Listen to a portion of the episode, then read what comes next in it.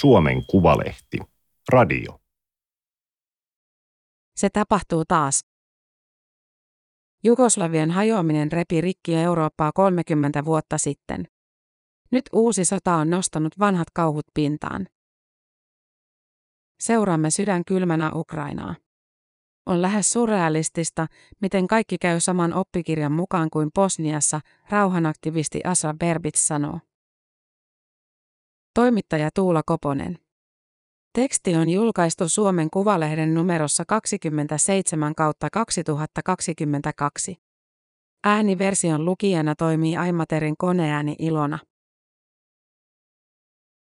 Pototsarin hautausmaa valkoisine kivipaasiriveineen näyttää kuin se olisi tyyni meri. Jokaisen kiven juurelle on haudattu yksi Srebrenikan joukkomurhan uhri. Hautausmaan muista seinämiin on kaiverrettu 8372 bosniakin nimet. Yli tuhat on vielä kateissa, ja heitä varten hautapaasien lomassa on tyhjää tilaa. Uhrien ruumiinosia löytyy metsistä ja vanhoista joukkohaudoista joka vuosi, vaikka Srebrenikan tapahtumista on kohta 27 vuotta. Ne haudataan aina samaan aikaan Pototsarin kansanmurhan muistopäivänä 11. heinäkuuta. Srebrenikassa asuva Asir Osmanovits, 40, sanoo tietävänsä, mitä ukrainalaisilla on edessään, kun aseet joskus vaimenevat. Hän sai vasta viime heinäkuussa paikan, jossa muistella etnisissä puhdistuksissa kadonnutta veljään. Osmanovitsin isoveli Asmir oli 15-vuotias, kun hän yritti paeta isänsä ja tuhansien muiden bosniakkimiesten ja poikien kanssa metsäpolkuja pitkin Tuslan kaupungissa sijainneelle turvavyöhykkeelle. Serbijoukot olivat vallanneet Srebrenikan heinäkuussa 1995, vaikka YK oli julistanut sen suoja-alueeksi aiemmin huhtikuussa. Kaupunkilaiset pakenivat läheiseen Pototsarin kylään. Siellä serbit erottelivat miehet ja pojat naisista, lapsista ja vanhuksista. Hollantilaiset YK rauhanturvaajat katsoivat vieressä ymmärtämättä, mitä oli tulossa. Näin veljeni viimeistä kertaa Srebrenikassa huoltoaseman lähellä. Hän jakoi keksinsä serkkunsa kanssa ja vaati isääni jatkamaan matkaa, Asir Osmanovits sanoo. Osmanovitsin isä onnistui pakenemaan vuorille, mutta veljestään Osmanovits kuuli seuraavan kerran vasta 23 vuotta myöhemmin. Pellolta oli löytynyt pääkallo, tai tarkemmin muutamia pääkallon luita. DNA-testi osoitti niiden kuuluvan Asmirille. Asir Osmanovits kaivoi itse veljensä haudan. Kännykässä on kuvia hautajaisista, joissa sai viimeisen leposian Asirin lisäksi 18 muuta Srebrenikan uhria. Sain hyvästellä veljeni, ja nyt minulla on myös hauta, jonka äärellä rukoilla. Se riittää, sillä en usko, että löydän veljestäni enää muuta. Osmanovitsin mukaan serbit yrittivät hävittää todisteet joukkomurhasta. He kaivoivat joukkohautoja auki ja siirtelevät ruumiskasoja. Uhrien osia on löytynyt jopa viidestä eri paikasta. Sodan kaikki osapuolet, myös bosniakit ja kroatit, syyllistyivät julmuuksiin 1990-luvun alussa käydyissä Jugoslavian hajoamissodissa. Srebrenikassakin katosi yli tuhat serbiä, eikä kaikkia ole vielä löydetty. Bosniakkimiesten ja poikien joukkosurma on kuitenkin ainoa, jonka Haakissa toimiva YK Jugoslavia-tuomioistuin on määritellyt kansanmurhaksi. Bosnia-Herzegovinan vuoristoisessa Itäkolkassa, Serbitasavallassa sijaitseva Srebrenica oli ennen sotaa idyllinen, vajaan 6000 asukkaan kylpyläkaupunki. Sen asukkaista yli 60 prosenttia oli bosniakkeja ja kolmannes serbejä. Nyt väkiluku on tuskin puolta entisestä. Apatia ja epäluulo ovat arkea ja kaupunki tunnetaan Bosnian Auschwitzina. Pototsarin hautausmaan lisäksi Srebrenikan kupeessa on myös kansanmurhan muistokeskus. Asil Osmanovits on yksi keskuksen työntekijöistä. Hän panee elokuvan pyörimään näyttääkseen, mikä rikkoi kaupungin idyllin. Elokuva on tehty arkistomateriaalista, jota muun muassa Jugoslavia-tuomioistuin on käyttänyt todistusaineistona sotarikoksia tutkiessaan. Parikymmentä sotarikollista on saanut pitkät tuomiot Haagissa. Lisäksi Bosnian oma oikeuslaitos on tuominut kymmeniä Srebrenikan kansanmurhaan osallistuneita. Elokuva on järkyttävä ja sitä on vaikea katsoa loppuun. Kohti kuolemaansa kävelevät laihat miehet ja pojat ovat aseettomia, vain eväsreput olallaan. Jotkut näyttävät siltä kuin olisivat retkellä. He eivät yksinkertaisesti uskoneet, mitä tapahtuisi, Osmanovits sanoo. Osmanovitsin mielestä bosniakit, jos ketkä osaavat samaistua ukrainalaisten siviilien hätään. He kokivat 1990-luvun alussa oman versionsa historian, kielen ja kulttuurin puhdistamisesta fasismista, jolla Venäjä on perustellut sotilaallista erikoisoperaatiotaan Ukrainassa. Bosniassa varsinkin serbit, mutta myös kroatit halusivat eroon islaminuskoisista bosniakeista. Serbien mielestä kaikki muslimit ovat terroristeja.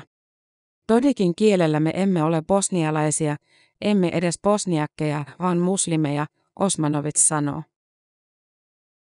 Serbijohtaja Milorad Dodik on tehnyt kansanmurhan vähättelystä tavaramerkkinsä ja väittää sen olevan keksitty myytti. Dodik on Serbien edustaja Bosnia-Herzegovinan kolmejäsenisessä presidenttineuvostossa. Kansanmurhan kieltäminen on Bosniassa rikos, mutta silti hirmuteoista tuomittujen kuvia kannetaan kaduilla juhlakulkueissa. Sotarikollisia kävelee päivittäin täälläkin kaduilla vapaana aivan kuin mitään ei olisi tapahtunut. En pysty edes sanomaan, miten pahalta se tuntuu, Osmanovits sanoo. Bosnian sota vuosina 1992-1995 oli Euroopassa julmin ja verisin sitten toisen maailmansodan. Siinä kuoli yli 100 000 ihmistä, joista lähes puolet oli siviilejä. Pari miljoonaa ihmistä joko pakeni tai pakkosiirrettiin kodeistaan. Eri arvioiden mukaan Ukrainan sodassa on kuollut jo kymmeniä tuhansia siviilejä ja sotilaita ja yli viisi miljoonaa on paennut maasta. Brittiläisen aineysjulkaisun keräämien todisteiden mukaan ukrainalaisia olisi myös pakko siirretty suodatusleireille Venäjälle.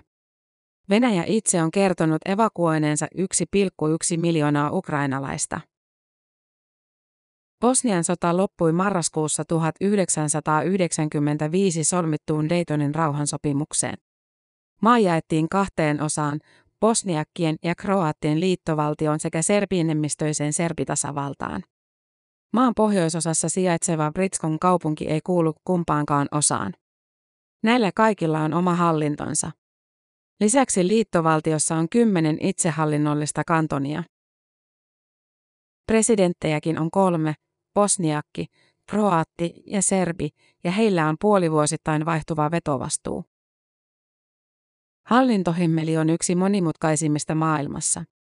Se tukee sodan aikaisia asetelmia, etnistä erottelua ja sotasankareiden pysymistä vallassa. Rakenteen piti olla väliaikainen, mutta käytännössä Daytonin sopimus on Bosnian perustuslaki. Sen noudattamista valvovat kansainvälinen yhteisö ja EUFOR rauhanturvaajat. Serbi-presidentti Milorad Dodik on uhkaillut erolla jo pitkään.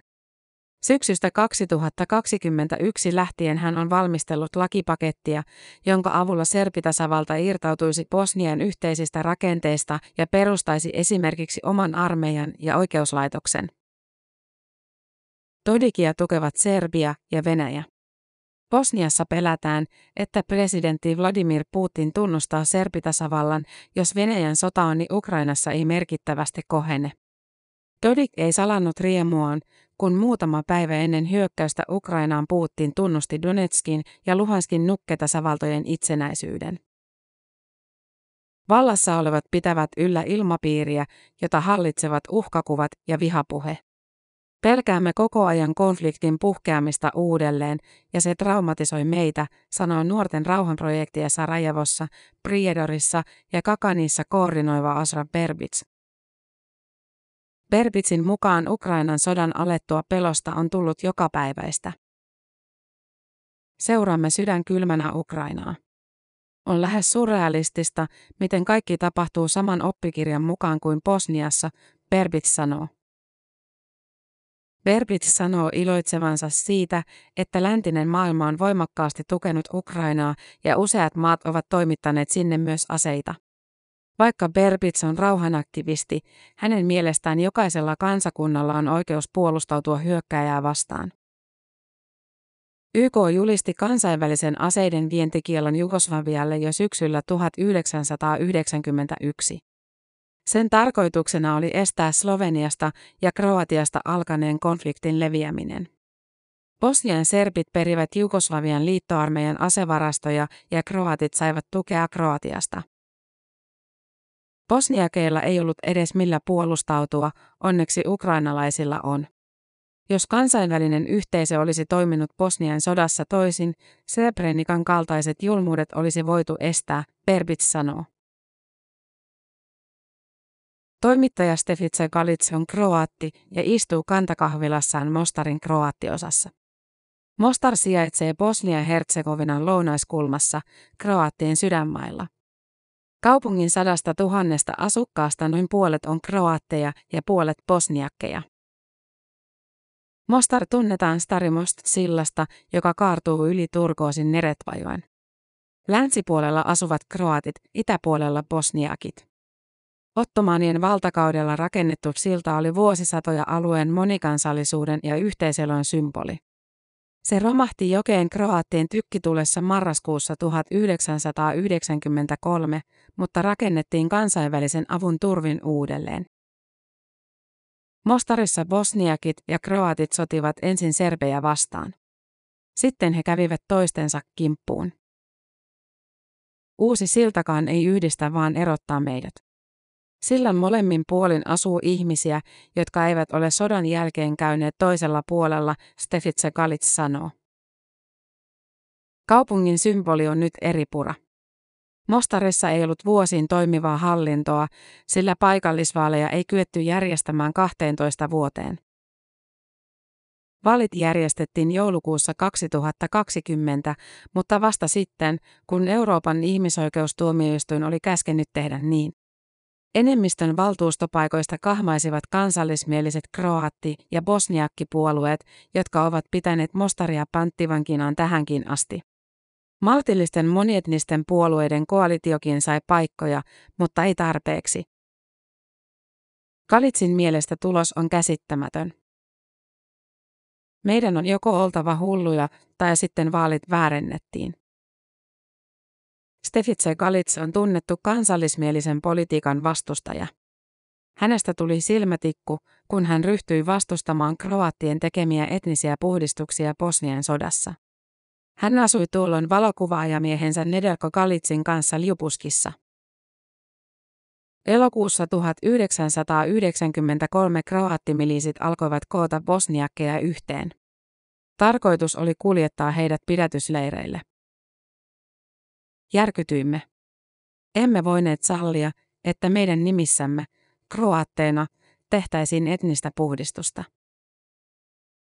Pariskunta ryhtyi väärentämään bosniakeille valaehtoisia todistuksia sukulaisuussuhteista ulkomailla. Näiden papereiden avulla noin tuhat bosniakkia pääsi lähtemään maasta. Kalitsin pariskunta tunnetaan Bosniassa Liupuskin Sindlerin ja saksalaisen Oskar Sindlerin 1908-1974 mukaan. Nationalistit puolestaan haukkuvat minua kommariksi ja jugonostalgikoksi, Stefitsa Kalits kuittaa. Sarajevolainen kansalaisjärjestö Karivo teki Liupuskin bosniakkien pelastamisesta dokumentin. Järjestöä johtaa Svetlana Prots, joka on Jugoslavian perustajan ja sen elinikäisen johtajan Josi Prots Titon 1892-1980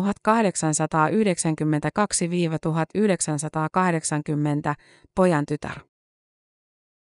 Kun dokumentti esitettiin ensimmäistä kertaa heinäkuussa 2012, Kroatien sotaveteraaniyhdistyksen aktivisti pahoinpiteli Stefitsa Galitsin sairaalakuntoon. Näinen hyökkäsi takaa aivan yllättäen. Olin kauttaaltaan mustelmilla ja veressä. Kalits kertoo, että viranomaiset yrittivät kaikin keinoin estää tapauksen tutkinnan. Lopulta oikeus tuomitsi hyökkääjän kolmen kuukauden ehdolliseen vankeuteen ja pieniin korvauksiin. Pahoinpitelystä tuomittu ehti kuolla, eikä Galits koskaan saanut kipurahoja. Sen sijaan oikeuskäyntikulut lankesivat hänelle maksettaviksi. Elämä liupuskissa kävi Stefitse Galitsille lopulta liian tukalaksi. Hän muutti Mostariin miehensä kuoleman jälkeen vuonna 2014. Kolmesta lapsesta vain tytär asuu Bosniassa Sarajevossa, molemmat pojat elävät ulkomailla. Mostarissakaan Galits ei ole saanut olla rauhassa. Häntä on tuupittu kaduilla. Voin vain kuvitella, miten pitkä ja tuskallinen matka ukrainalaisilla ja venäläisillä on edessään ennen kuin sodan haavat arpeutuvat ja luottamus palautuu, Galits sanoo. Minä en luota yhteenkään instituutioon Bosnia-Herzegovinassa. Sota vei minulta ihan kaiken, mutta luojan kiitos minusta ei kuitenkaan tullut samanlaista kuin he. Bosniaa johtavat käytännössä samat kansallismieliset poliittiset voimat, jotka pirstoivat Jugoslavien sotatantereeksi. Raja jäätyneen konfliktin ja uuden sodan välissä ohenee päivä päivältä. Bosniakkien suurin puolue SDA on sodan aikaisen presidentin Alia Isetbekovitsin 1990 perustama. Nyt sitä johtaa hänen poikansa Pakir Isetbekovits. Kroatien kristillisdemokraattinen HDZ PIH on Kroatian HDZn sisarpuolue. Emopuolueen perustaja on Kroatian sodan aikainen presidentti Franjo Tuđman. Vai serbijohtaja Milorad Dodikin SNSD-puolueella on maltillinen tausta, vuoden 2006 vaalivoitosta lähtien SNSD on kuitenkin edustanut jyrkkää serbinationalismia. Jos nykyiset poliitikot pysyvät vallassa vielä kymmenen vuotta, syttyy joko uusi sota tai maa hajoaa kolmeen osaan, sanoo sarajevolainen diplomaatti ja historioitsija Slobodan Soja. Soja on serbi ja asuu Bosnian serbitasavaltaan kuuluvassa Itä-Sarajevossa parinkymmenen kilometrin päässä pääkaupunki Sarajevosta. Sojan mukaan Bosnian ongelma on se, ettei yksikään maan kolmesta etnisestä ryhmästä ole vilpittömästi sitoutunut Daytonin rauhaan. Bosniakit unelmoivat keskitetystä valtiosta, jossa enemmistö voisi määrätä. Serbit haluaisivat nykyistäkin hajautetumman valtion, kroatit taas oman tasavallan Herzegovinan hinnalla millä hyvänsä. Sojan mukaan yhteiselo on mahdotonta, jos menneisyydestäkin on jokaisella osapuolella erilainen käsitys. Bosniakkien mielestä vain serbit ovat rikollinen ja kansanmurhaa harjoittava kansakunta. Myös bosniakkien olisi tunnustettava virheensä. Bosnian syvästä jakautumisesta kertoo myös se, ettei sillä vieläkään ole virallista kantaa Venäjän sotaan Ukrainassa. Bosnian bosniakit ja kroatit ovat tuominneet hyökkäyksen, mutta serbit ovat ilmoittaneet estävänsä kaikki päätökset Venäjän vastaisista pakotteista. Bosnian pahimpina ongelmina soja kuitenkin pitää korruptiota ja valtakoneistoon pesiytynyttä rikollisuutta.